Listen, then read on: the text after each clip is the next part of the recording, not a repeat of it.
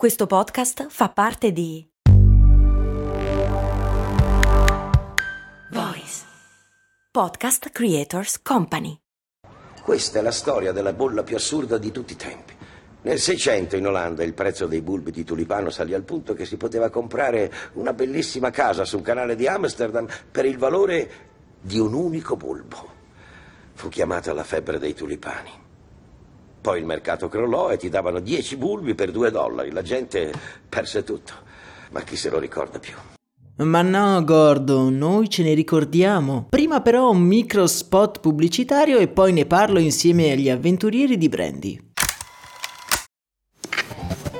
Ehi, ma tu lo sai cosa potevi comprare nel 1860 con l'equivalente di 10 euro di oggi? Beh, potevi comprare una casa e nel 1950 una piccola barca. Negli anni 70, sempre con 10 euro, potevi comprarti un vestito elegante.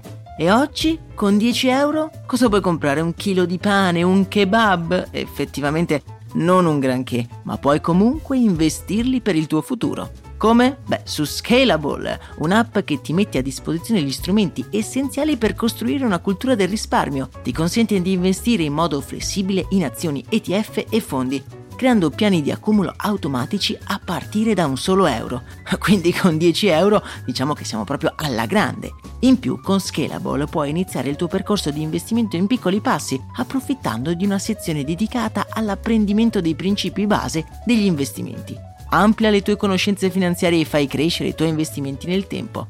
Scopri Scalable per i tuoi investimenti. Link in descrizione.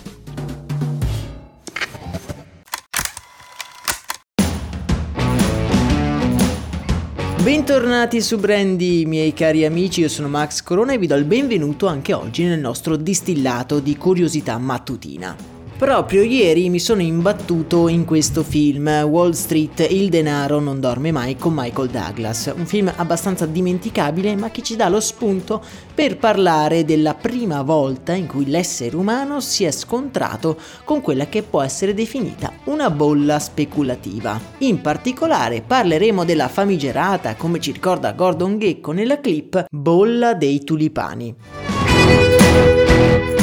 Ma che cos'è e perché è così importante ricordarsene soprattutto quando si ha a che fare con i mercati finanziari? Andiamo però con ordine e partiamo da dove cominciano quasi tutte le storie, ovvero dal principio.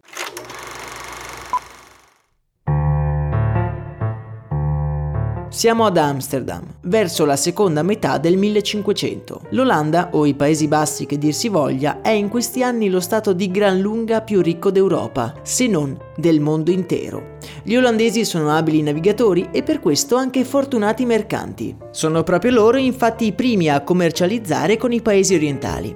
La famosa via della seta è il mitico passaggio dall'Europa fino alla Cina, passando anche per la Turchia. Questi mercanti capiscono per primi che l'Europa ha fame e desiderio di possedere le merci provenienti dall'Oriente. Pietre preziose, opere d'arte, avorio, tessuti, arazzi e anche piante rare. Una di queste piante rare è un fiore, il tulipano, che viene coltivato principalmente in Turchia, dove è parte integrante della cultura del territorio. Immaginatevi questi mercanti olandesi, abituati al freddo del nord, che arrivano ad Istanbul e ad accoglierli ci sono questi fiori magnifici colorati dalle fantasie celestiali.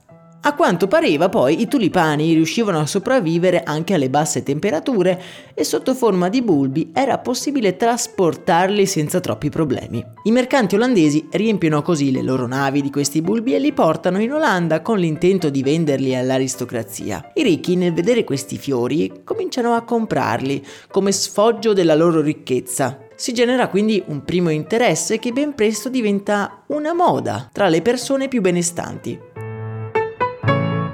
Ad Amsterdam nel 1600 se nel giardino non avevi un bel mazzo di tulipani, beh non eri assolutamente nessuno. E più rari e particolari li avevi, beh meglio era. Essendo la società olandese per lo più benestante, la domanda dei tulipani cresce molto velocemente e ricchi borghesi, guardando i nobili come modelli di ricchezza, comprano i loro abiti, vogliono i loro gioielli e bramano i loro fiori. I tulipani diventano quindi uno status, un segno di ricchezza. Purtroppo però non sono così facili da procurare. Cioè prima bisogna andare fino in Turchia, poi dal seme al bulbo ci vuole un'eternità di tempo. E poi arriva il fiore, sì, aspetta e spera. Insomma, di tulipani in Olanda, beh, non ce ne sono per tutti. Vista la grande domanda e la scarsa offerta, i prezzi cominciano a salire. In un primo momento per un bulbo di tulipano serviva una giornata di lavoro, poi due, poi l'equivalente di una capra, poi di una mucca. Il prezzo comincia a salire e cominciano a diffondersi storie di mercanti che con la compravendita di tulipani hanno ottenuto una bella fortuna. Con il diffondersi di queste storie, anche chi non è interessato ad avere un tulipano raro in giardino, lo vuole comunque comprare per poi rivenderlo ad un prezzo maggiore. È cominciata quella che verrà poi chiamata la speculazione. Improvvisamente il tulipano passa dall'essere un bene desiderato dai ricchi ad una forma vera e propria di investimento, alla portata di tutti.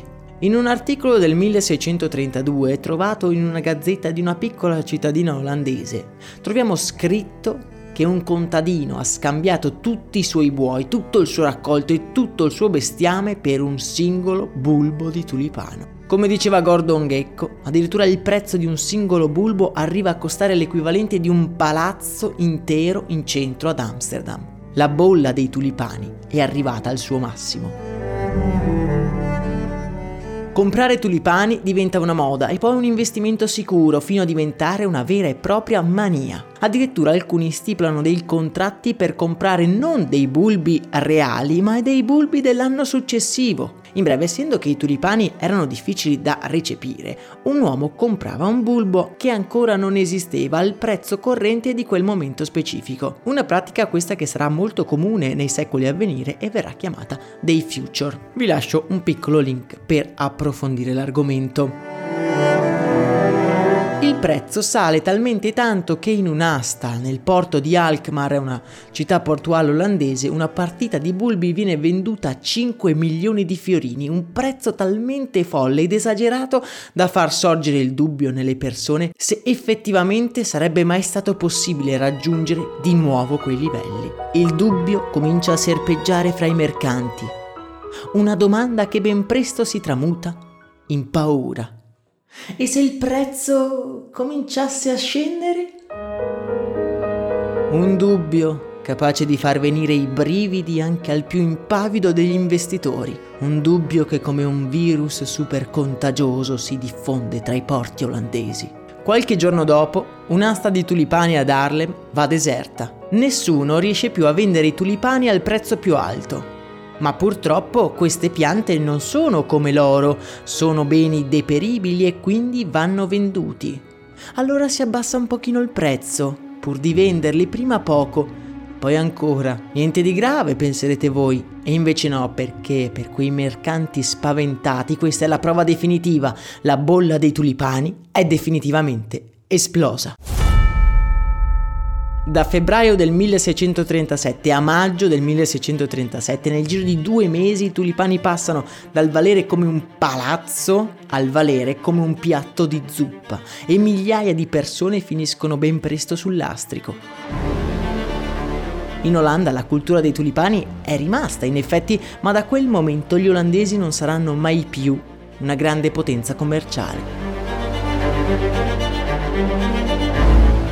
La bolla dei tulipani è la prima bolla finanziaria documentata, un fenomeno che accadrà anche nel 1929 e anche nel 2008, in concomitanza con le due grandi crisi mondiali. Andamenti simili dei mercati che seguono spesso lo stesso percorso, interesse, moda, mania, tutto condito da due parole che hanno fatto più danni di un terremoto. Quali sono queste due parole? Guadagni e facili.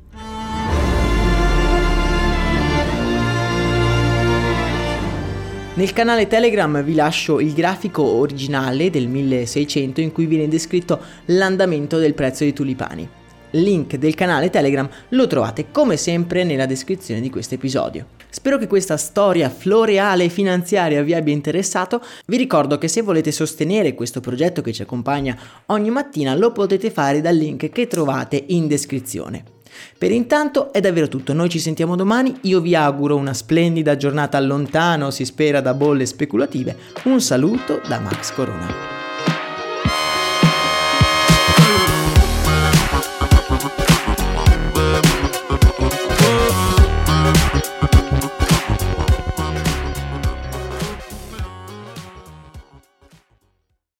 E adesso un bel caffè finito.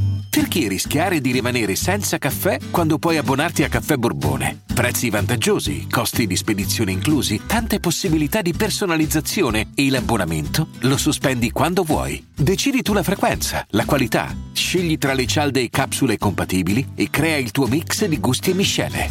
Mai più senza caffè con l'abbonamento Caffè Borbone. Tutte le info su caffèborbone.com.